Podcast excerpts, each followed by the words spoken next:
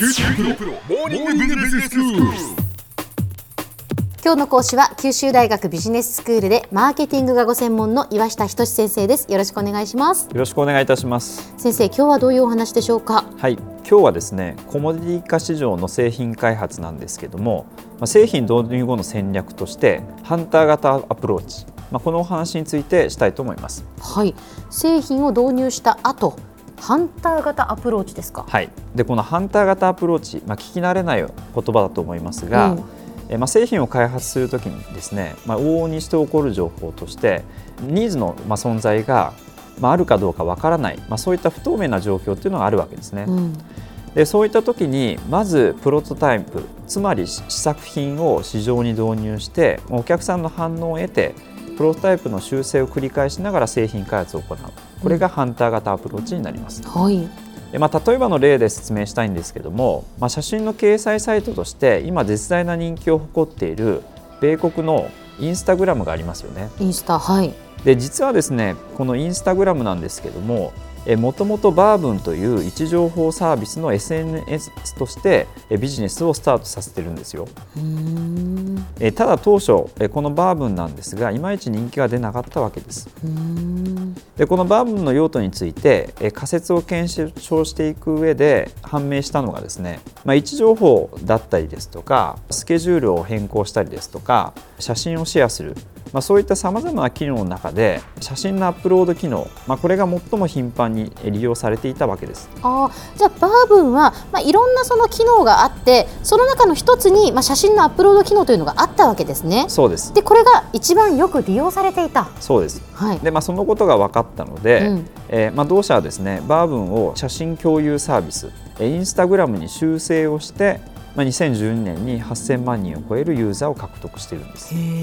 で今やインスタグラムというとっていうぐらいのものですもんね。そうですね。はあすごいですね、はい、ですので、まあ、ポイントとしては、まあ、初めはですね、まあ、いろんなこれ機能があったけれども、うん。市場に導入して試作を繰り返してインスタグラムに行き着いた、はいはい。まあ、ここはポイントになります。なるほど。こういうやり方がハンター型アプローチなわけですね。そうですね、はい。え我が国ではえアース製薬が2007年に発売したえコバエガホイホイ、まあ、これが有名な例になると思います。はい。えこの商品は独特の赤い突起とクロスなどの匂いでコバエをおびき寄せて捕獲殺虫までしてくれる。でさらに置いて1ヶ月後に、まあ、そのまま破棄できる商品です、ええ。でこの商品、まあ、殺虫剤を利用することが難しい飲食店だったりですとかキッチン周り、まあ、そういったえ殺虫剤を使えないところの需要、まあ、これを掘り起こすことに成功しているわけです。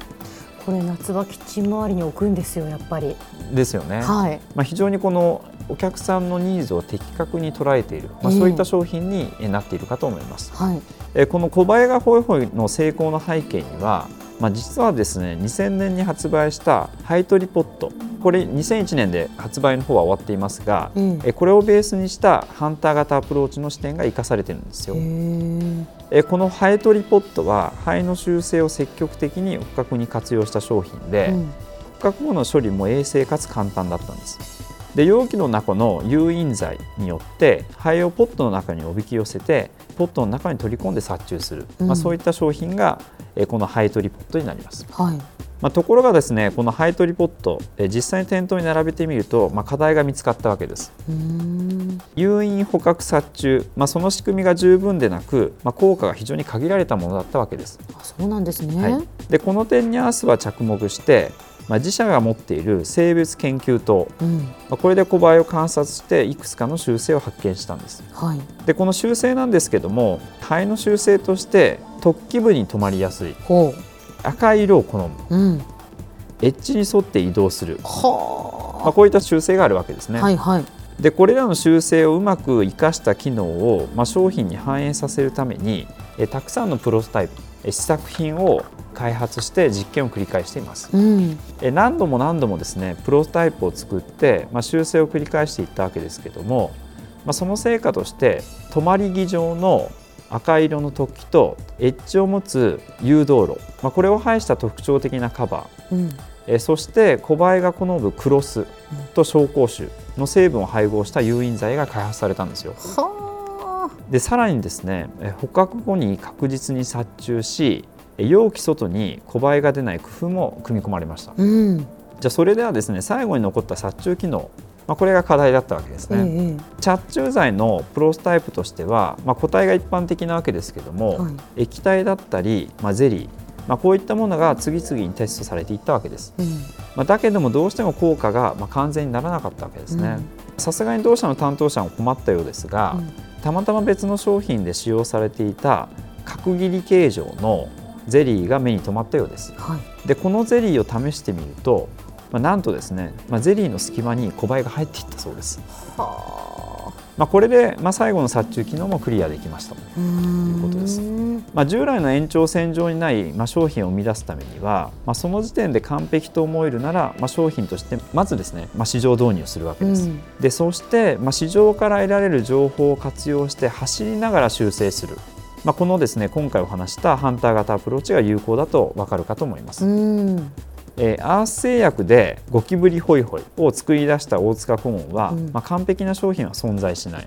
まあ、競合できないことを開発の手がかりとして新たな価値を生み出すと述べています。えーコバエがホイホイの開発でも活用された生物研究と、まあ、実は90種類以上の害虫を飼育して、まあ、どんなですね条件の下でも、まあ、生態を開発研究できるようにしてるんです。へえそうですか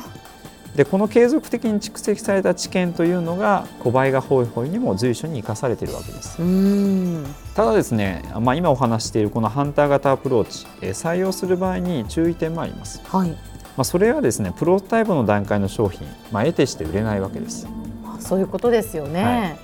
要するに試作品を入れて、ええ。えーまあ、それを改良していってるわけなんで、はいはい。まあ、完全なものでないものを売ってるわけですよね。まあ、最初はだから、まあ、売れないっていう状況が続くわけですよね。はい。はい。なので、まあ、この売れないっていう状況が許容される組織風土が必要なわけです。うーん。で失敗を次に消化していく、まあ、組織の気概、まあ、それがですねより優れた商品を開発するわけですね。では先生今日のまとめをお願いします。はい、えー本日はハンター型アプローチの商品開発について話を進めてきました。ニーズが未完成の商品であってもえー導入後に社内のリソース、まあ、これを生かすことでより優れた商品開発がえー可能になると言えるでしょう今日の講師は九州大学ビジネススクールでマーケティングがご専門の岩下仁先生でした。どうもありがとうございました。ありがとうございました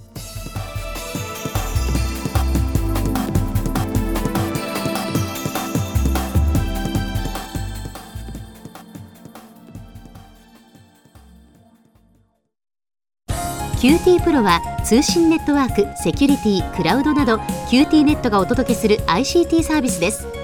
九州中に展開した光ファイバー網を基盤に一番身近なビジネスパートナーとして九州の企業自治体の皆様をサポートします。詳しくは QT プロで検索を。